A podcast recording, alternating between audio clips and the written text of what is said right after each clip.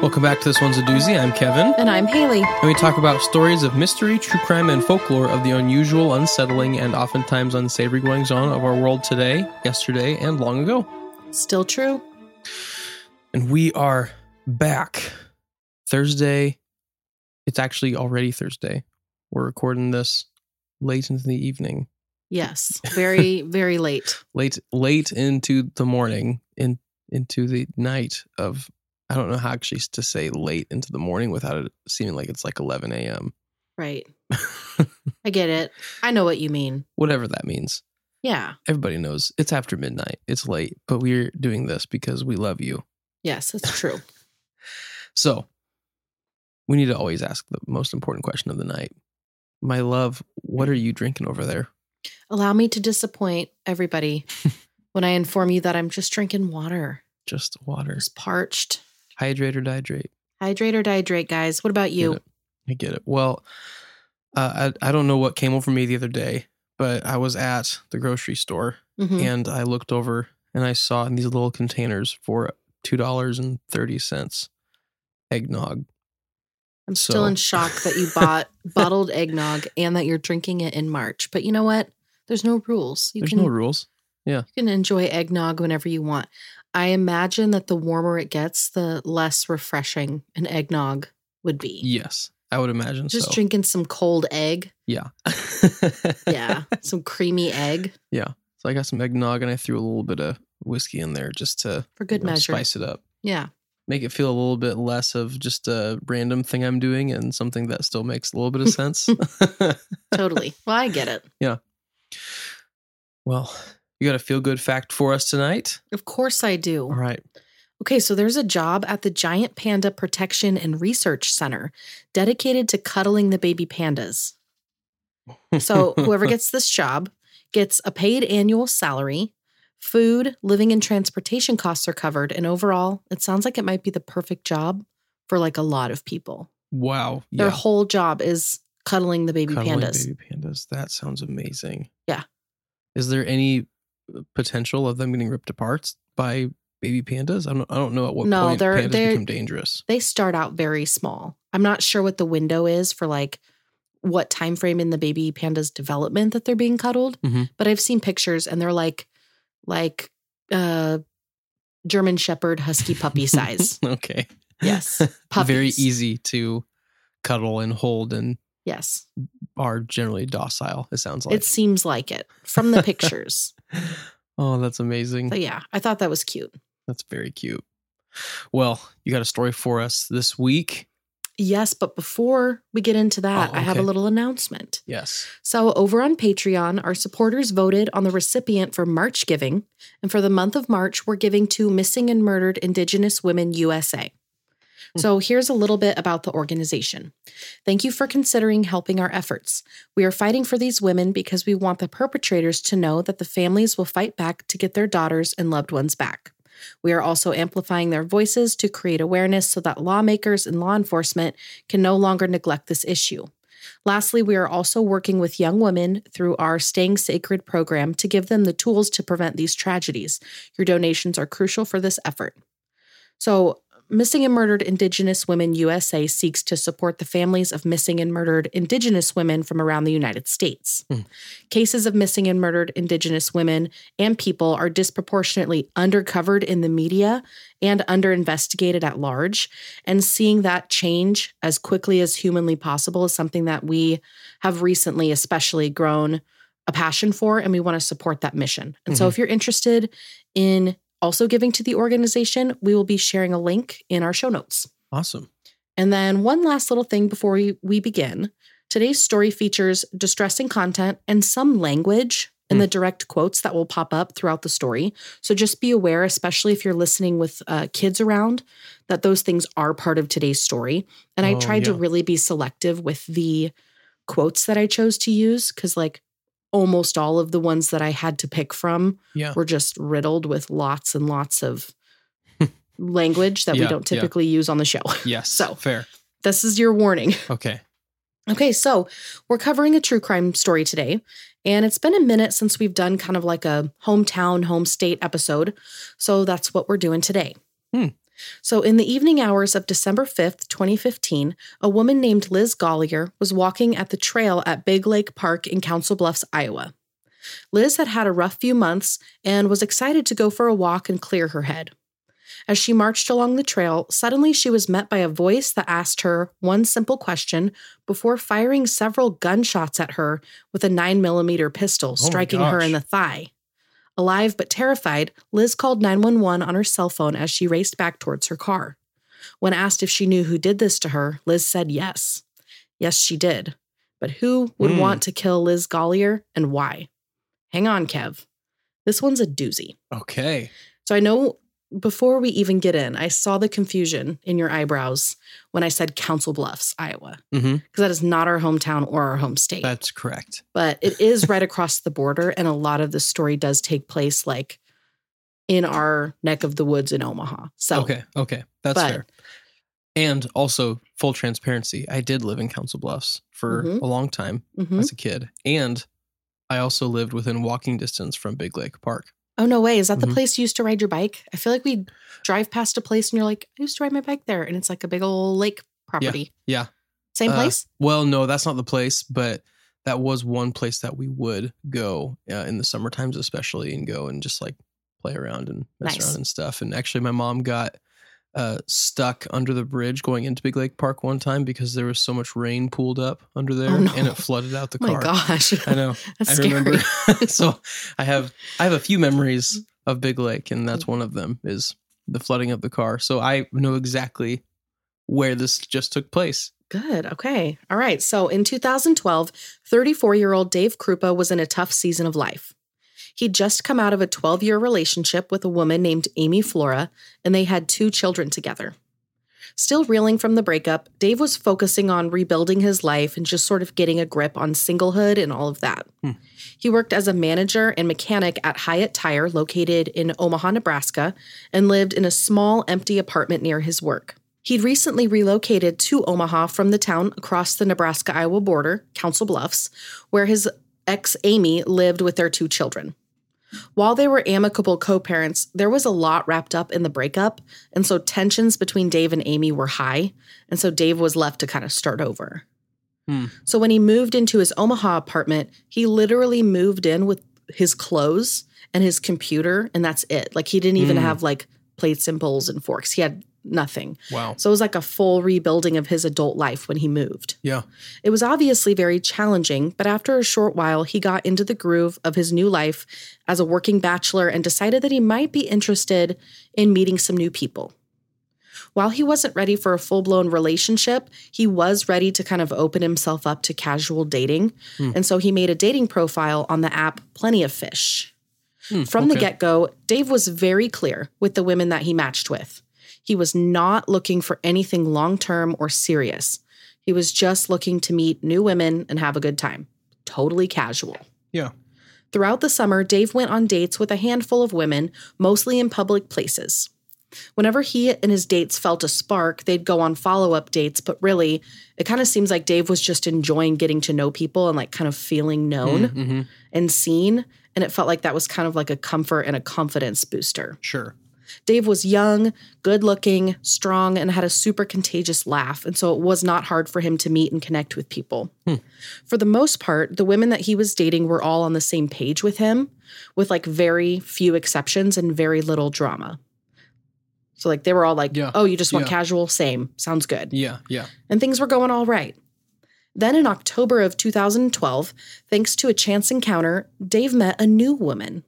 37 year old Cari Farver had walked into Dave's place of work looking to get a minor repair done on her black Ford Explorer. Immediately after she walked in, Dave was like taken aback Hmm. by her.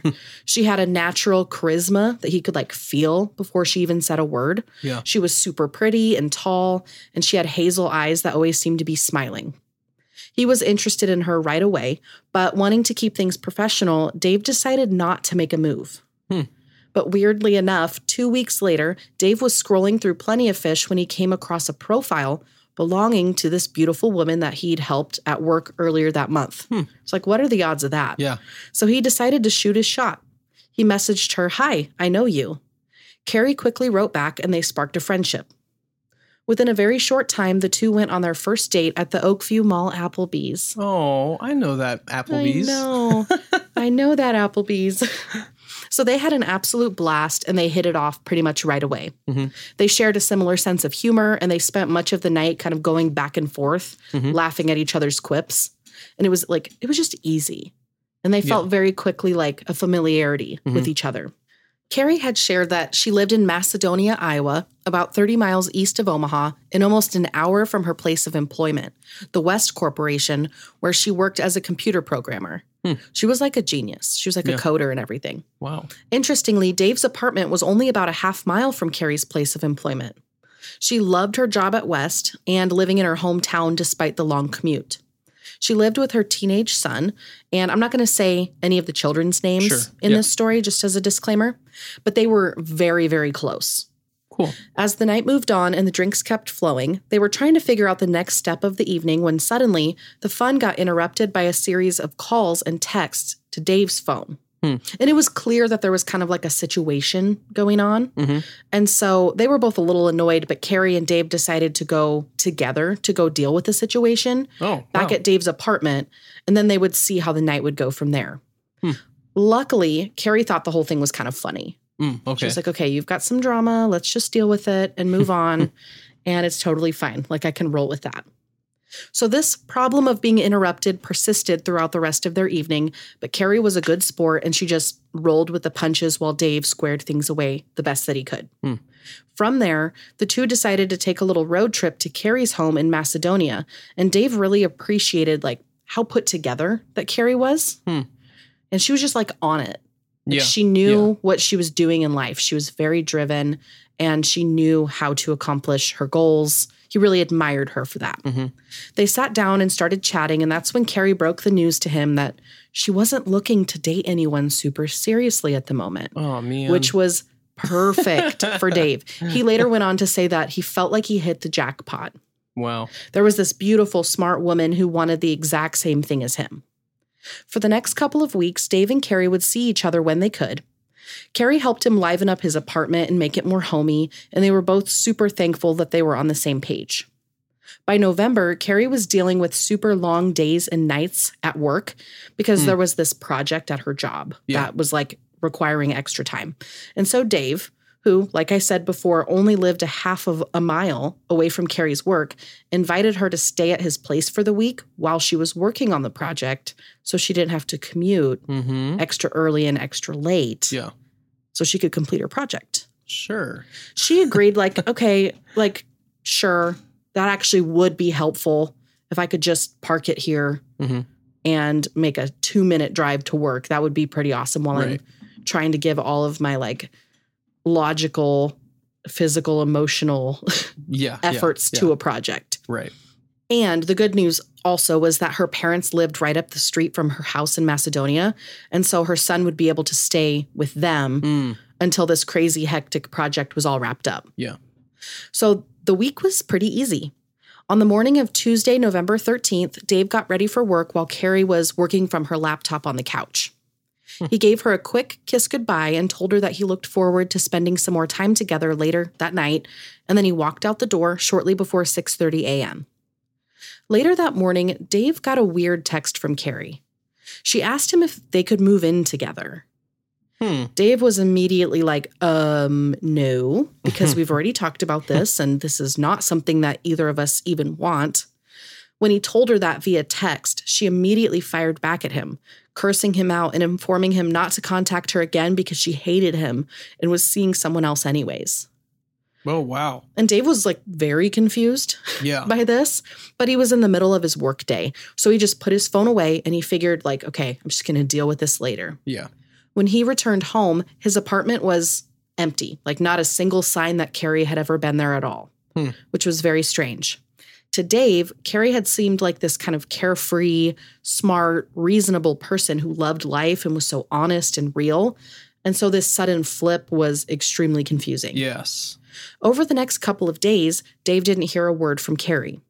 He was disappointed that things ended so abruptly and so strangely, but he had so many other things on his plate that he was able to pretty quickly move forward. Sure. Okay. But things were not what they seemed. Hmm. Out of the blue, Cari started texting Dave nonstop, sending him angry texts in rapid succession. Hmm. The messages were angry, degrading, and downright abusive. This progressed into nonstop phone calls from Cari as well as aggressive emails.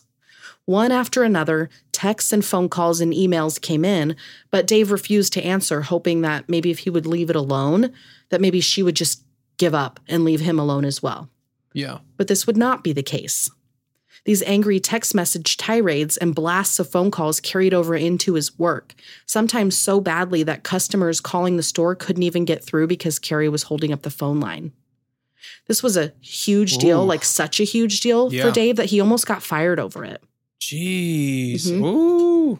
And this went on day after day, week after week, and Uh-huh. beyond. Like it was nonstop, all day and night. After some time of this daily assault on his privacy, Dave was feeling super beat down. And he was actually starting to get a little scared because she started sending him emails saying that she was watching him and would take pictures of his apartment or his car from somewhere in the parking lot. Hmm. If he changed his number, she would find it. Oh, jeez. If he'd block her number, she'd get a new phone number and harass him, and the cycle continued on. Every time he'd be contacted by Cari from a different number, he'd save it in his phone under her name so he could keep track of the situation and maybe put together like a loose timeline in case he would ever need to present this Yeah. as evidence, like if he ever decided to take it to the police. Right. And he had over eight, I think it was 18 Cari Farvers saved in oh, his phone. Wow. Yeah. The same was true of the emails. She'd email him from multiple email addresses, and some even had creepy usernames like Kroupa Cari 76, Mm. his last name, her first name. Mm. Weird things like that. Eventually, Cari wasn't satisfied with just harassing Dave, and she actually started harassing other women that Dave had been seeing, sending them the same furious, threatening messages.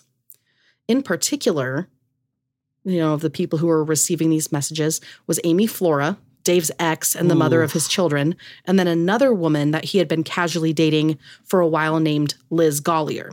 Wow. For whatever reason, Cari targeted them almost as aggressively as she had targeted Dave. During this time, Liz and Dave kind of reconnected over their shared experience of being harassed by Cari. Hmm. Liz told Dave that not only did she get threatening and aggressive texts and emails from Cari, but that her home had been vandalized in late November. Oh, jeez. Yeah, This is getting like real dangerous. Yeah. Very illegal. very, very illegal. So on the wall inside of her garage that was closed and locked, Liz discovered these words in spray paint Whore from Dave. She had also had a few things stolen from her car and garage, which she reported to the police.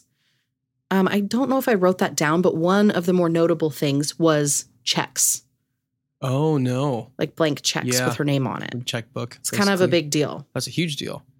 So she did report those things to the police. It was obviously Cari because she wasted no time in emailing Dave to brag about her handiwork in Liz's garage. Hmm. And all of this was so weird because Liz and Dave also only dated for a short time in the summer of 2012. Mhm. And weirdly enough, Liz and Cari had bumped into each other on one occasion Mhm. the night that Cari and Dave went on their first date and went back to Dave's apartment. So when Cari was leaving that night, Liz had arrived to pick up some of her things that she'd left there. Oh. But even still, this singular Yeah. interaction, you know, in any world would never result in this like crazy level of harassment. Right. It just didn't make sense because like nobody was really that invested in these like the relationship. Right. It wasn't that serious. And so the fact that it escalated the way that it did so quickly hmm and so broadly to so many people does not make any logical sense. Right. It it it suddenly got serious for her, but it's the question is why. Right. Like it it went so serious so quickly, right. and then and then all of the reactions to that were 100 times what you would expect. Like I'll tell you when you said that they both were like oh, we're not looking for anything serious. And like, well, it sounds like they're going to eventually be looking for something serious. Right. and it'll be with each other.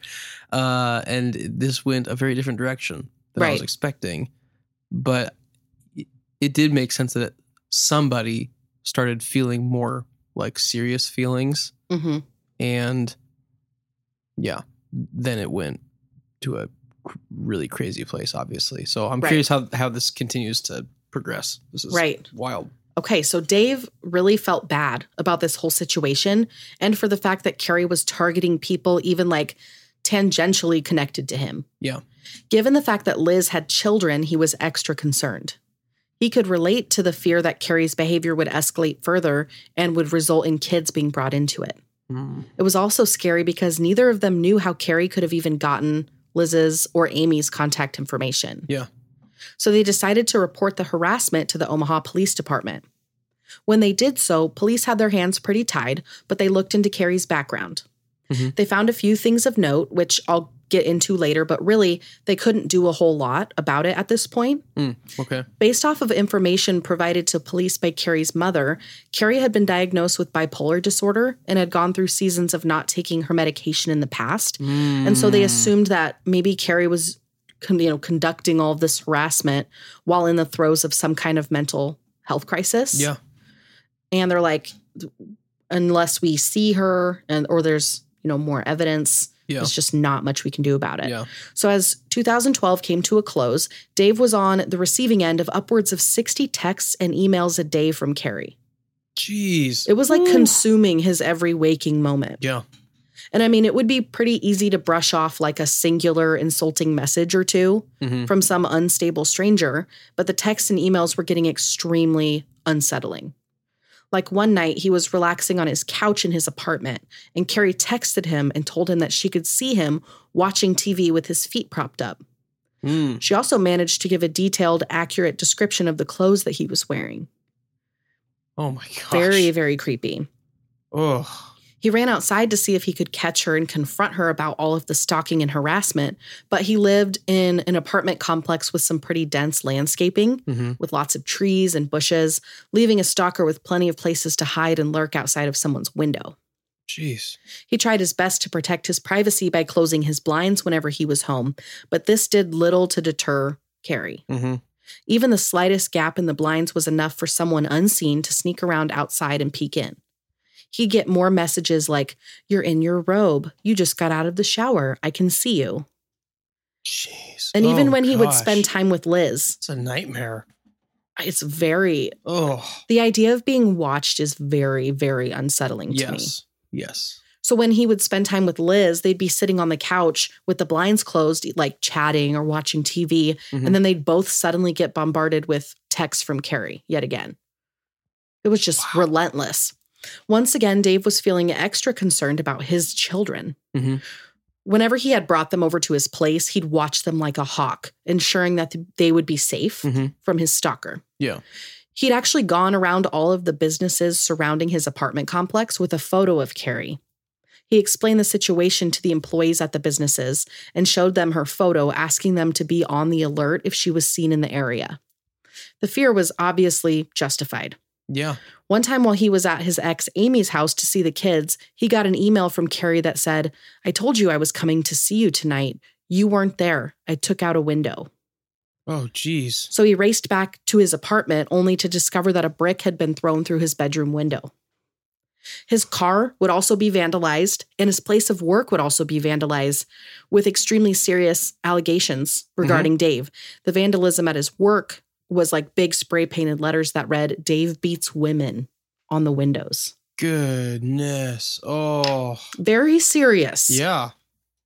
Very, very serious. So just after midnight on January 6th, 2013, Cari sent an email to Dave. Inside was an attachment of a photo of a dark haired woman bound and trapped in the trunk of a vehicle. Her face was turned away, but it vaguely looked like Liz, like enough Mhm. so for Dave's heart to kind of start racing. Oh no. The message sent with the photo said that she'd actually abducted Liz and was holding her hostage. She would let her go, but only if Dave called Liz and dumped her over voicemail. Once the voicemail came in, Liz would play the voicemail for Cari to hear to make sure he'd actually broken up with her. And then Dave would have to agree to get back together with Cari, and then Liz would be set free.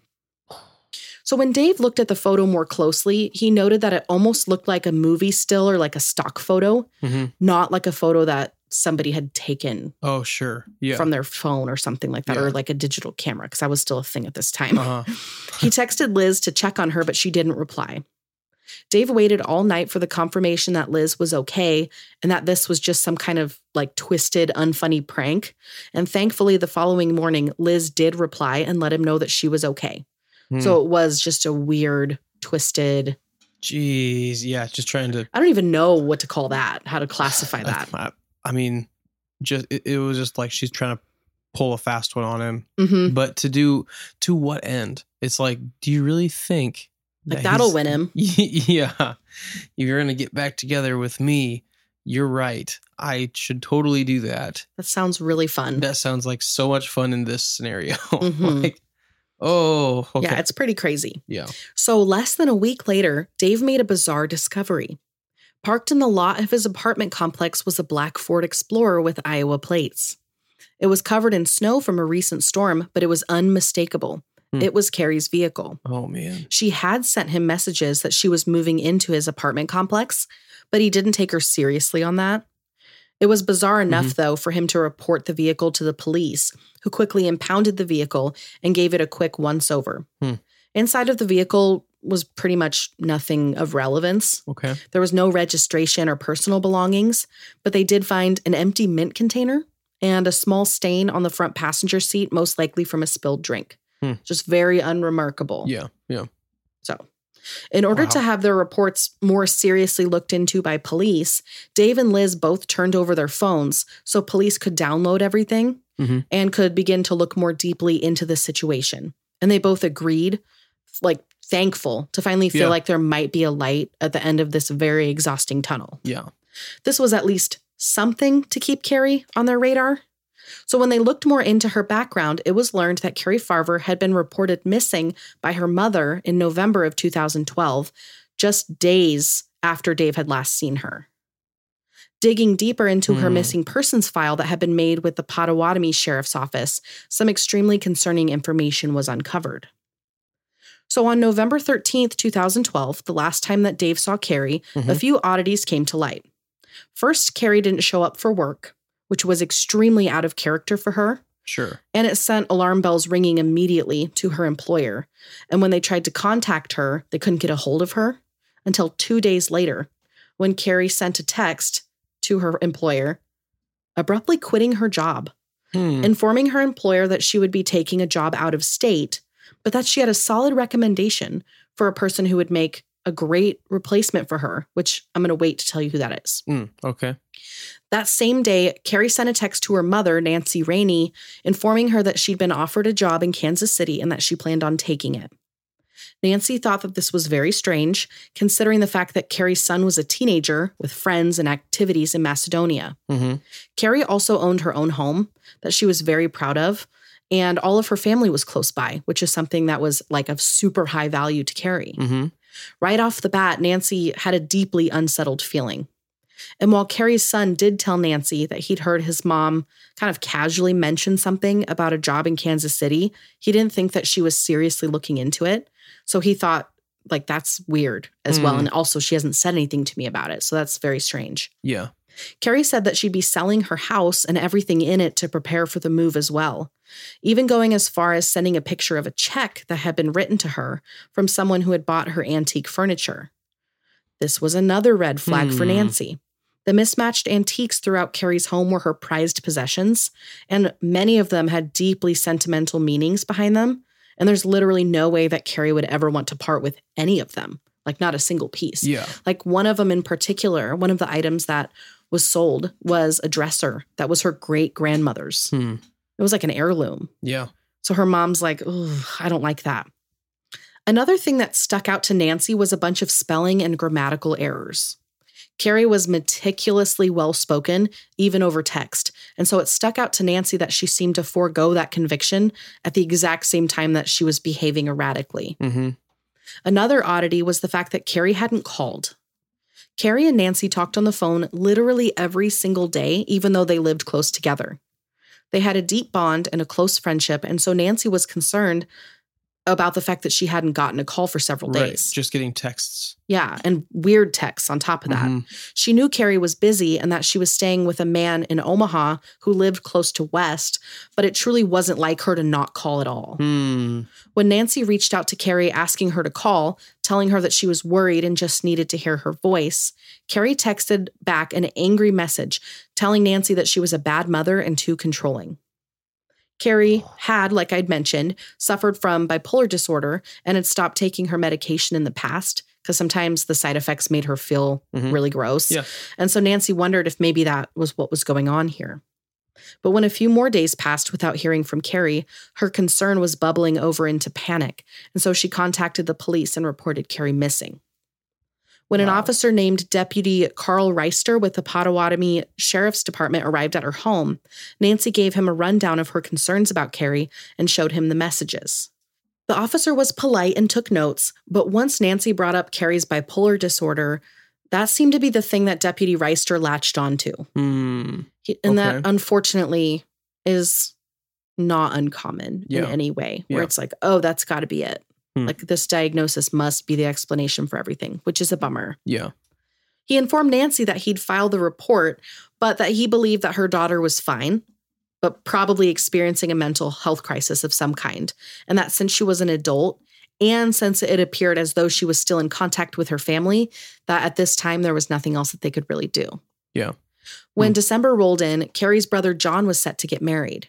They were very close, and Cari was super excited about the wedding. Yeah. She and her son were both in the wedding in different roles as well, but she did not show up on the wedding day. Oh, geez. She'd What? also missed all of her son's events, which she never missed, and she hadn't reached out to him at all in almost a month at this point, Oh, which is super out of character. okay. Yeah, something different is happening here. This is very strange. Okay.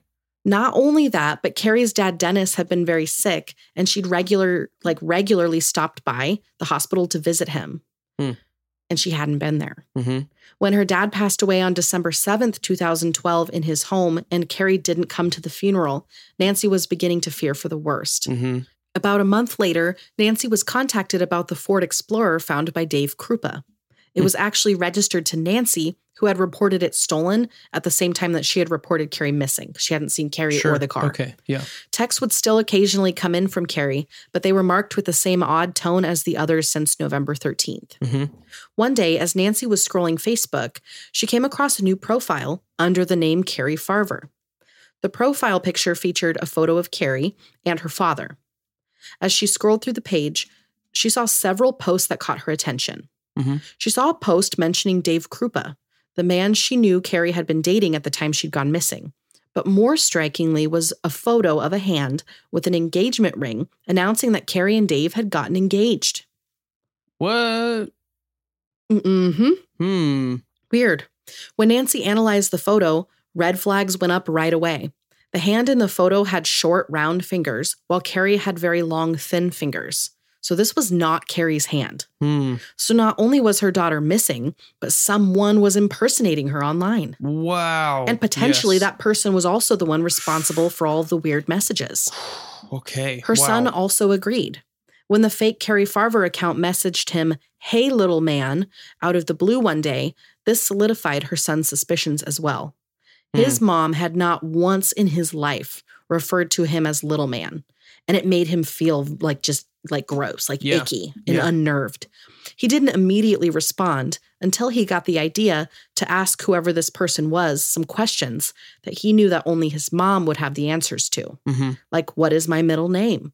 What was the name of our first boxer? And who has been my best friend since I've been growing up? Mhm. After that message was sent, Cari's son never got a message back from that account again. Yeah. So keep in mind that all of this is happening in tandem with the harassment of Dave, Liz, Amy, and Mhm. other romantic prospects of Dave's. Yeah. Like, I can just like full disclosure, formatting this story was very hard. yeah. Yeah. So This has been like the challenge of my life to figure out how to lay this out. So that's just a little, a little sidebar. Wow. Yeah. Goodness. hmm So Dave has no idea about Nancy's concerns for her daughter, and Nancy has no idea that Dave is being tormented just like she is at this time. In fact, Nancy would do some digging to figure out if Dave himself had something to do with Cari's disappearance. only to discover that he'd filed police reports in Omaha claiming that Cari was harassing him at his home and place of work. Mhm. So it's just a big hot mess. wow. In the late summer of 2013, Dave got an extremely disturbing message from Cari about Liz. The message warned that she wanted to kill Liz for ruining their relationship and for destroying their chance at a future together. On August 17th, Wow. 2013, 911 operators received a call around 8 a.m. about a house fire. They raced to the scene and discovered Liz's rental home, where she lived with her two children, had been set on fire. Because the windows were closed, the fire didn't completely destroy the house, hmm but it was made completely unlivable. Like Yeah. everything's burnt, charred, Yeah. stains on the wall. It's a mess. Thankfully, Liz and her children were at their new home that they were in the process of moving into at the time. Wow. And so they were all safe, but the same couldn't be said for their four pets. oh no. Two dogs, one cat, and one snake were all killed by the fire. Oh, that's sad. Yeah. So Liz had made the 911 call when she had gone to the house to go pick up some stuff and noticed smoke pouring from the door the second that she opened it. hmm Inside the home, firemen from Station 60 and Station 61 discovered an empty gas can, empty cans of lighter fluid, and several points of origin for the fire, making this a case of arson and not an accidental fire by any stretch. Wow. Someone had gone into the home and intentionally set it ablaze. Yeah.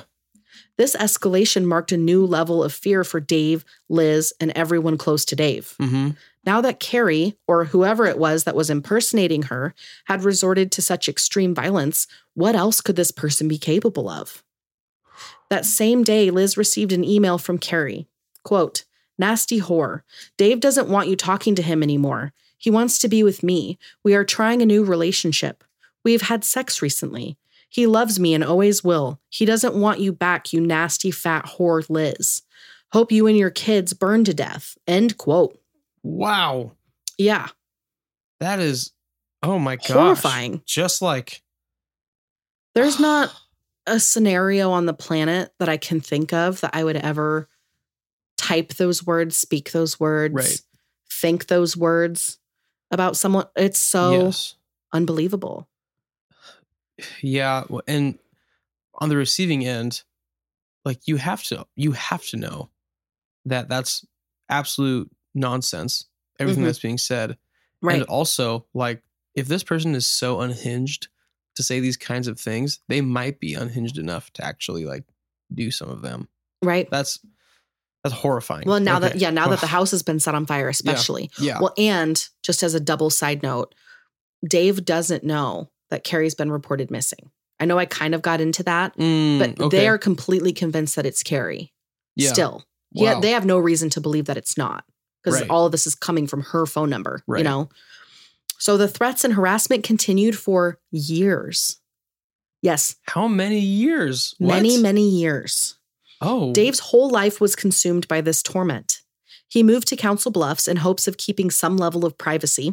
Mhm. He picked up heavy drinking and gained a bunch of weight from stress and alcohol. Mhm. And he bought himself a nine millimeter pistol in hopes of being able to like ensure his safety if the violence escalated again at any point. Mhm. He kept the gun in an unassuming box on a shelf in his closet so that his kids wouldn't accidentally stumble upon it. As the electronic abuse continued in Omaha and Cari's family continued their search for her in Iowa, police were busy trying to figure out if this was a case of a mentally ill woman trying to cut ties and start a new life, a woman consumed by desire and hatred, or something else. Mhm. They checked cell phone tower pings from Cari's phone and determined that she was mostly in the same area in Omaha, but they still couldn't locate her. wow. Conversations between Cari and Nancy came sporadically all the while, and Nancy actually ended up being granted guardianship of Cari's son during this time as well. Hmm. Liz and Dave maintained a casual bond throughout this time. It was more of the same chaos until the next major point in the case. In the spring of 2015, Cari's missing persons case was assigned to detectives Jim Doty and Ryan Avis. As they continued their search for Cari, whenever they would make any kind of relevant connections or discoveries, they'd be inundated with texts and calls from Cari's phone. Hmm. So, like, they'd show up to Dave's work and interview him, Yeah. and then they'd get a text from They'd Cari's phone. yeah, from Cari. very That's weird. Or emails. Super weird. Wow. One message read, quote, I don't care about this missing person report, but I would really appreciate it if you leave Dave Kroupa out of it. I will be leaving the state. My mother overreacted. I have been to my house a few times. End quote. Online, whoever it was that was impersonating Cari made several more out of character posts on Facebook Mhm. and even posted a video on YouTube of Dave from outside of his apartment. Ooh, Yikes. that is real creepy. Giant yikes. Oh, So, this back and forth is just very strange. Mhm. There's this woman who was last seen by the man she was kind of casually dating. Mhm. She abruptly quit her job over text message. She abandoned her home and her child and all of her extended family and many friends. She went on a multi year harassment campaign and still managed to evade police and anyone who recognized her, despite the fact that cell phone pings placed her in the Omaha area, not far from where she was last seen. So all of it was like, what? None of this makes any sense Yeah, at yeah. all. So, in order to be as thorough as possible, Detective Doty investigated Cari's disappearance under the assumption that she was deceased, Hmm. while Detective Avis would investigate it as though Cari was alive in hopes of leaving no stone unturned yeah, and figuring out what's actually going on here. yeah. On December 5th, 2015, Liz was taking a walk at Big Lake Park in Council Bluffs. Mhm. Big Lake Park is a 163 acre park with rolling hills, dense old trees, lakes, tennis courts, playgrounds, and a Mhm. hiking trail. Liz had gone to the park to visit the trail so she could go for a walk and just kind of think and decompress. Yeah. It had been a tough few years being regularly stalked, harassed, and with a possible attempt made on her life Yeah. crazy. Even though it was only shortly after 6:30 p.m., it was a dark night and the park was like friendly and welcoming during the day, Mhm. but there's kind of like a menacing feel to it at night because Hmm. of like the old trees and everything. Also, I didn't write this down, but in the 70s there were alien sightings, UFO sightings Oh, at Big Lake Park I didn't know that. which That's maybe really I'll cover at some point. Yeah. But like there's kind of like a little bit of a lore in Mhm. certain Hmm. communities in Council Bluffs that are like, no way will I go there after dark Yeah. because that's when the aliens are coming, Wow. which is kind of funny. Yeah. I kind of love it. So as Liz walked, she approached a bench where she planned on sitting for a minute. But before she knew it, someone appeared on the trail with her and asked her the question, So, you like effing Dave? Oh, wow. Before firing several shots at her with a nine millimeter pistol. Oh, Yes, Liz took off Uh. running for her car and called 911 after she discovered she'd been hit in the leg with one of the shots. hmm She waited, crouched by her vehicle for help to arrive. Officer Dave Burns with the Council Bluffs Police Department arrived in a few short minutes and began asking Liz questions as they waited for EMTs to arrive. Liz gave her best recollection of the incident, trying to share every detail she could remember in hopes of catching her shooter. Mhm. Blood was pouring out of the bullet hole in her upper thigh, and she was in a daze when Officer Burns asked her if she knew who did this. Liz kind of like wobbled her head around before the answer came to her. I do know who did this. It was Amy Flora. Amy Flora shot me. what? Dave's ex of 12 years, Amy Flora. What? Liz was taken to the hospital where she was treated for her injuries as a whole team of investigators combed through Big Lake Park, but Amy was nowhere to be found. It's like they Hmm. brought in helicopters. I mean, this was a very thorough search. No sign of anybody else in the park, let alone Amy. Couldn't find her. After getting a few more answers from Liz, one officer wondered that if Amy was unhinged enough to shoot Liz Golyar, that maybe she was the one behind the impersonation of Cari Farver hmm and that maybe she'd even killed Cari Farver to keep up the ruse. Hmm. It also got them wondering about the human remains that were recently discovered but yet to be identified. Maybe they were the Oh. remains of Cari Farver. To them, it made the most sense out of their limited options to pursue. Mhm. In the weeks leading up to the shooting, Dave's gun had gone missing from the box in his closet, and it matched the bullet casings found at the scene. Amy did have a spare key to Dave's apartment. And Amy and Dave split because Amy wanted to get married and Dave didn't want to commit. And so, if anyone would have a vendetta against Dave or would be upset about him moving on, it would probably be Amy Flora. Wow. As Oh, investigators man. continued their questioning of Liz at the hospital, more officers went to Amy Flora's home nearby. When they told her that Liz Golyar, who she was familiar with, Uh-huh. had been shot, Amy was shocked, hoping that she was okay. They told her, okay, she said you did it, though, just so you know. Mm. Amy denied it. She'd been home with her children all night, and after they took a look around her home, and while it didn't make sense that Amy was the shooter and the stalker, just given the information that they did have, they decided, okay, we need to keep her on our radar at least. But right now, there's nothing pointing, you know, pointing us to making Yeah. an arrest or anything like that. Yeah. In the days after Liz's attack, she received an email from Amy Flora. The gist of it was that Cari Farver was obsessed with Dave and wouldn't stop talking about him to Amy. Eventually, Cari attacked Amy, and Amy, in self defense, stabbed her multiple times in the stomach, killing her. She said she then What? took the remains and burned them and disposed of them in her garbage can that had long since been taken to the dump, so the likelihood of the remains ever being found were extremely low. As more emails from Amy poured into Liz's inbox, they detailed certain elements of the story that were not released to the media or the public in any way, such as a yin yang tattoo that Cari had on her thigh. Things that the Oh, public did not know. Yeah. She changed her story of how she murdered and disposed of Cari Farver multiple times. Sometimes it was the chest. Uh huh. Most of the time it was in her car, in Uh-huh. Cari's car. Um, but Oh yeah, she changed it multiple Yeah. times, which is super weird. This is so strange. But she she's confessing over Yes. email Yes. in order to what?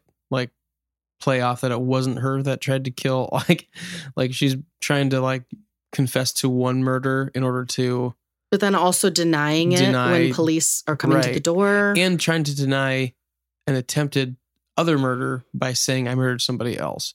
This is very crazy. Okay. mm-hmm. So investigators did a more thorough sweep of Cari Farver's vehicle because the first time around they didn't know that it was a crime scene. They Mm-hmm. Yeah. processed it as like you would process any impounded vehicle. Yeah. And they discovered what they had initially thought was a drink stain was actually a blood stain. Oh man. They also found a fingerprint on the empty mint container, but initially could not find a match for it in their database. Mhm. When the blood was sampled and went under DNA analysis, it was determined to belong to Cari Farver. Wow. Yeah. Oh man. So remember how Dave and Liz had allowed police in Omaha to download the contents of their phones? Uh huh. So they were able to convince Liz Yeah. to let them re-download it because they had done a logical download, Uh huh. which is only stuff that still remains on your phone. This time they wanted to do a physical download. I might have those backwards, Sure. but that would download everything that's ever been on the phone, even if it's been deleted. Hmm. Just as a side note. Yeah. Yeah. Wow. So Doty and Avis got their hands on all of it and began to comb through, along with an IT expert named Anthony Kava. They quickly noticed several very disturbing red flags. A week before Cari Farver was last seen, Liz Golyar had made six phone calls to Cari's home phone. Hmm. They were all short, like less than 30 seconds, but why on earth would she call Cari if they'd never met before? Mm-hmm. Like they they didn't know each other at all. In Hmm. December of 2012, a month after Cari was last seen, there were several photos in Liz's phone of Cari's Ford Explorer, a month before Dave Kroupa discovered it in the parking lot of his apartment complex. What? Even more incriminating, when they ran the print found in the Explorer, they got a match. Shanna Elizabeth, or Liz Golyar. What? The day before the shooting, Liz had filed a harassment report against Amy Flora, which is interesting timing. Yeah. She's harassing me. She keeps sending me really terrible things because she thinks I'm getting back together with Dave. Uh huh. This is nuts. Oh my gosh. And then she gets shot within like 24 hours.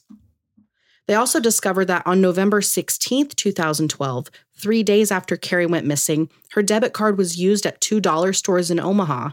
She bought a floral shower curtain, which will Mhm. come up again in a little bit. Okay. But since then, hadn't been used, and there was like a decent amount of money in there. yeah.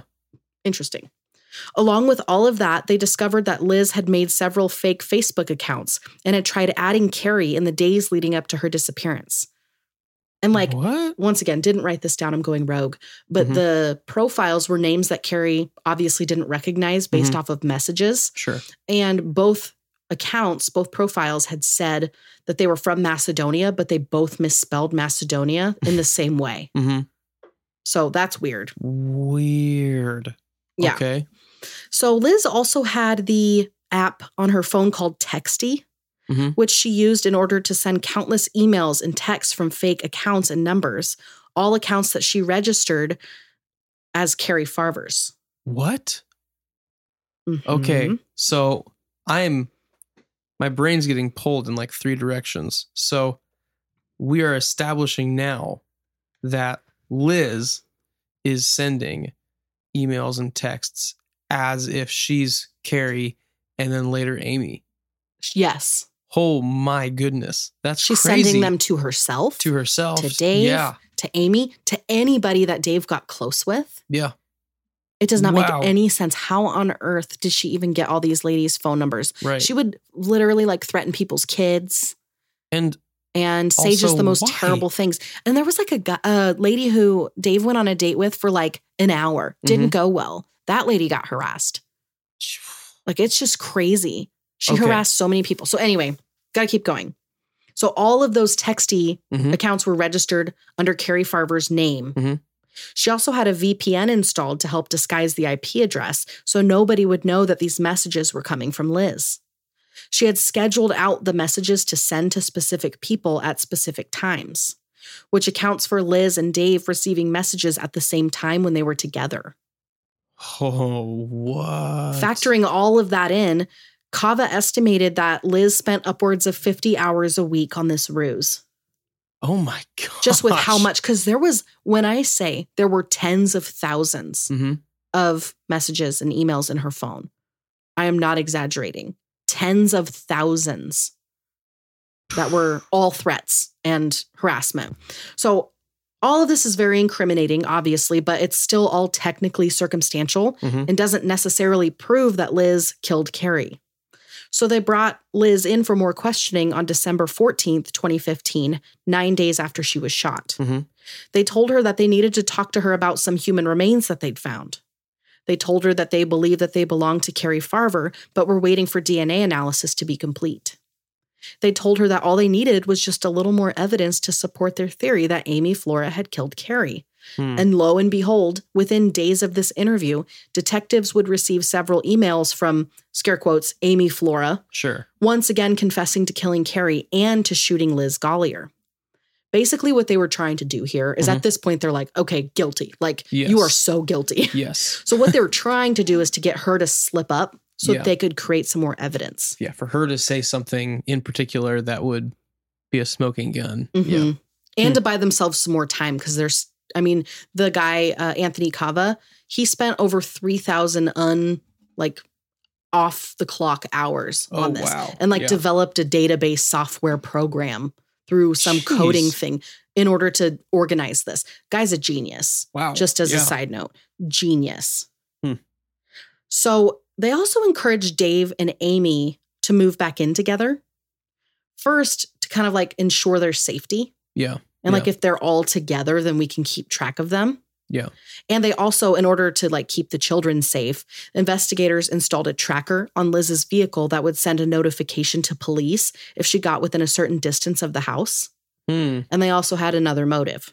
Yeah. If Liz was still stalking everybody, then the idea that Amy and Dave were possibly getting back together while she's also not hearing from Dave Yeah.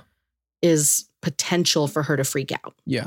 So, So they they want to make sure that they can keep track of her mhm. for that reason. Yeah. Mhm. Hmm. And, you know, maybe she'll get sloppy if she goes into some frenzy over being Right. angry about them reuniting. Right. And once again, Liz predictably made herself look even more guilty. Hmm. Shortly after learning that Dave and Amy were living together, Liz called Detective Doty wanting to know why Amy hadn't been arrested yet. They told her that they were just trying to collect enough evidence that they could use to build a rock solid case, which was true, Mhm. but obviously not in the way that Liz had suspected. Yeah. Yeah. After months and months of combing over evidence, police had come up with a solid estimation of events and how they unfolded. Mhm. So, this is their theory. Part of it is fact, part of it's theory. So, Sure. in the summer of 2012, Dave met Liz on Plenty of Fish. The two were attracted to each other, but they didn't have much in common, nor did they want the same thing. Mhm. Liz wanted a serious relationship, while Dave just wanted to date casually. yeah. When Dave attempted to cut things off with Liz, she became obsessed with him, regularly blasting his phone with calls and texts, practically begging him to be in a relationship with her. The night of Oof. Dave and Cari's first date, the texts and calls that were blowing up his phone were from Liz. And when she ran into Cari outside of Dave's apartment later that night, some twisted, evil seed was planted in Liz's mind. That she needed to destroy anything and everything that got in the way of her forming a relationship with Dave, starting with Cari Farver. They believe that sometime on the morning of November 13th, 2012, Liz kidnapped Cari, murdered her, and then disposed of her remains in some undisclosed location, and then dedicated her every moment after that to keep up the ruse. As soon as they figured out that Cari was most likely not involved in any way and was probably deceased, Liz changed gears and shifted the blame onto Amy, filing a false harassment report and then shooting herself in the leg with Dave's stolen gun, assuming that Liz had found a way to sneakily make a copy of his house key Mhm. or something like that, and then blaming the attack on Amy. When they shared this theory with Nancy, she was actually met with a kind of relief that she would finally get some answers about her daughter. Mhm. She willingly handed over her phone to be downloaded, and that's when police made the discovery that the name on that $5,000 check that was Mhm. made out to Cari for selling furniture Mhm. was signed by none other than Shanna Golyar. Oh wow. Yeah, so she went by Liz. She went by her middle name. Yeah, I yeah. feel like you, you gathered Yeah, that. I figured that out. But yeah, at the same time, it was learned that when Cari quit her job at West, the person that she recommended to be her replacement was also Shanna Golyar. And that within hours of sending a resignation text, Uh-huh. Liz showed up and applied for Cari's job, even though she had no coding or IT experience. So she didn't get the job. Spoiler. Sure, sure. Given all of the evidence found on Liz's phone, they believe they had enough to get a warrant to search her home and to hopefully bring her in for more questioning. Yeah. On February 25th, 2016, investigators arrested Liz for some traffic violations, Mhm. just to like bring her in calmly, Yeah. while a team was sent to her home to search it. Inside of Liz's home were a digital camera and camcorder, both belonging to Cari Farver Oh complete man. with a video from two days before she went missing, where Cari lightheartedly joked about some weirdo that had vandalized the Explorer spray painting the hood. Do we know someone else who likes spray paint? Mm, They yeah. also found a floral shower curtain matching the one purchased with Cari's debit card. Mhm. Weirdly enough, Liz was living with a somewhat long term boyfriend named Garrett at the time of the house fire and was only made to leave his home in 2015 after Garrett grew fed up with Liz bullying him. Oh, Like their wow. relationship was not healthy. Yeah. Yeah. I'm big surprise. I know it's a big, it's a big ball to drop. So, Garrett and Liz had been on and off since 2010, and it was not smooth sailing. But he had generously helped her and her kids out on several occasions. He seemed Hmm. like a really nice guy. yeah. In a shockingly helpful twist, Garrett actually worked in the IT department in Pottawattamie County, and his boss was literally the expert who had been assigned to helping detectives sift through Liz's online activity. Wow. Kava. Yeah, like yeah. crazy. What are the odds of that? So he actually surrendered all of his devices and like his modem and everything that he knew were in the home at the time that Liz lived there. Uh-huh. And like so that all of it could be analyzed in order to track her online activity that she'd done, you know, while using his Wi-Fi and his devices. Yeah. Which is like, what's the luck? That is nuts. This whole Wow. process took several more months. Yeah. So, with the added complexity of this whole story taking place in two different states, the Omaha Police Department sent in Detective Dave Schneider from the homicide unit, who had been briefed on the case, Mhm. to chat with Liz, who swore up and down that she had no clue what happened to Cari and that she definitely had nothing to do with it. Hmm. When they cornered her with evidence, such as photos of Cari's car found on Liz's phone and things like that, Mhm. Liz flew into a rage, still denying any involvement and then refusing to speak anymore until she had an attorney present. Yeah. But finally, on December 27th, 2016, Shanna Liz Golyar was charged with first degree murder and second degree arson. Liz's attorney, James Martin Davis, did his best to defend her, stating that without a body and definitive evidence incriminating Shanna Golyar for Cari's murder, that their case was still circumstantial at best, Hmm. which he was not technically wrong. Yeah. And so they had to keep digging. Wow. Yeah. So, to aid in this part, detectives reached back out to Dave Kroupa, asking if there was any possibility that Liz had used any of his devices. Mhm. And luckily, yes, she had used his tablet before. So, he got the tablet out of storage and gave it to investigators who discovered an SD card in the tablet that had also been installed into Liz's phone at one point. Oh wow. So, bingo. yeah. So, when they got the SD card, it was completely empty. Sure. But thanks to Kava, he was able to recover all of the photos. and what he found was incredibly disturbing. Along with selfie after selfie of Liz and pictures of her kids and things like that, Kava found a photo of a foot. The foot was confirmed to be Cari's based off of a distinct tattoo, Mm-hmm. the Chinese symbol for the word mother. Hmm. A forensic specialist determined that the foot in the photo was in a state of decay, meaning that Cari could be confirmed as deceased. Yeah. There were more images of a tarp spread over an unknown object that looked like a body. Mm-hmm. And they also discovered what looked like skin, and experts could make out a yin yang tattoo kind of under the tarp. Yeah. So another tattoo matching Cari's. Mhm. So now they believe they had what they needed in order to confidently go to trial with a strong chance of conviction. On May 10th, 2017, Liz's trial began. After learning of the mountain of evidence that the prosecution had against Liz, her lawyer opted not to present any evidence. Hmm. It was a bench trial, meaning there was no jury present, Mhm. but Cari's mother and several of her loved ones were there for every single minute of it, wanting to be there to honor Cari and hopefully to witness justice being served. Yeah. So on the first day, Nancy was not allowed in the courtroom because she was a witness in the trial. And they Oh, like sure. tried to schedule her as early as they could as a witness. Yeah. So she could be in there. Yeah. Yes. That makes sense. So once she had testified, she was there for every second of it. Yeah. The prosecution laid out every bit of evidence, and finally, on May 24th, 2017, after reviewing the evidence, Judge Timothy Burns delivered his verdict. Shanna Elizabeth Golyar was found guilty of the first degree murder of Cari Farver and of second degree arson for setting her own home on fire. Mhm. She was sentenced to life imprisonment for the murder and an additional 18 to 20 years for the arson, with both sentences to run consecutively. She attempted to appeal later on, but was denied. Mhm. Cari's family and friends gathered outside of the courtroom to hug and celebrate that justice was being served, as Liz was whisked away to begin her sentence at the Nebraska Correctional Center for Women in York, Nebraska. Mhm. Wow. In the wake of the trial, Cari's family was forced forward on their path of grief, a path that they'd been unable to fully venture down until they were absolutely certain that Cari was no longer alive Right. and that her murderer would pay for what she'd done, Yeah. what she'd taken from Cari and from everyone that loved her. Mm. From what I could find, Cari's son is either engaged or married and is studying computer programming and coding at a university, following in his mother's footsteps. Wow.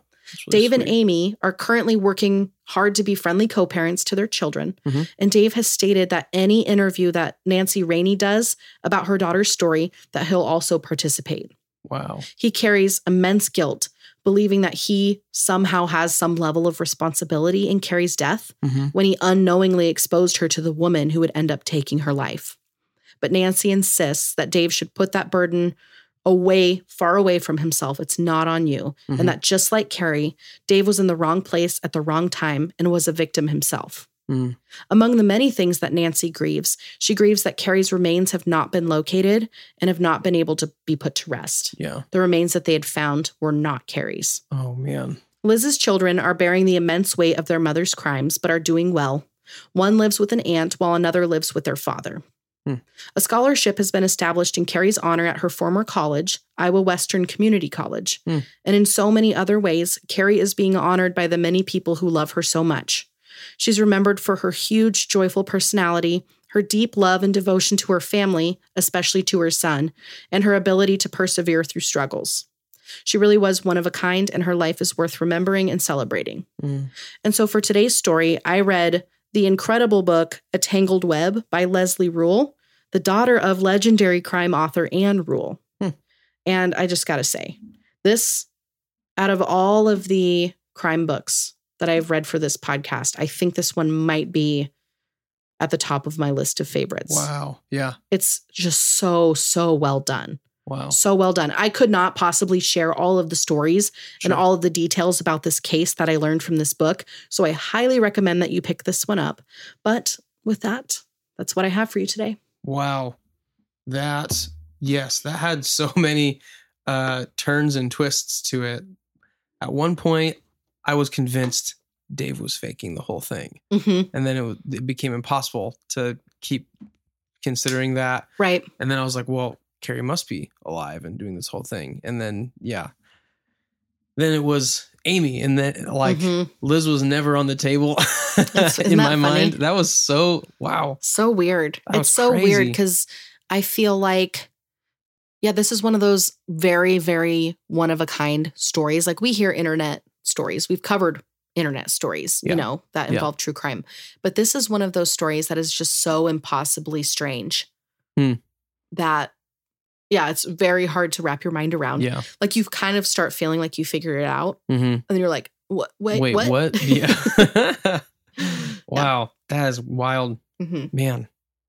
Well, for our listeners, thank you so much for listening to the unusual, unsettling, and unsavory story today. All, all of them, all of the above. Yeah. This is unusual, unsettling, and unsavory 100% hmm in all three. hmm If you enjoyed today's episode, please make sure that you are subscribed on your favorite listening platform and that you've left a five star review. Those reviews help other people find this podcast. You can also follow us on social media at This One Is a Doozy on Instagram and TikTok, and This One's a Doozy podcast on Facebook. You can also connect with us over on Patreon. My love, how and why should they do that? Yeah, so you can follow the link in our Instagram bio or in our Facebook About section, or you can go to patreon.com slash doozypod.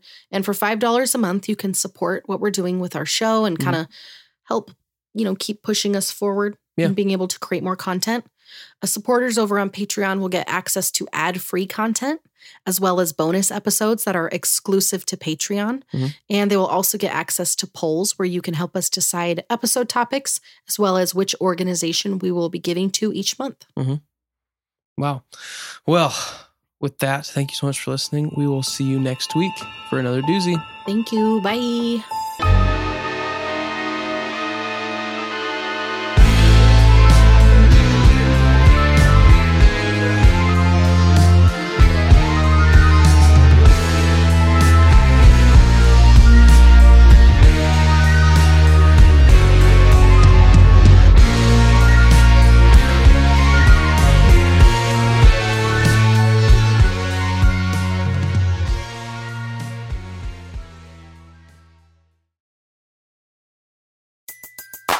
Everybody in your crew identifies as either Big Mac Burger, McNuggets, or McCrispy Sandwich.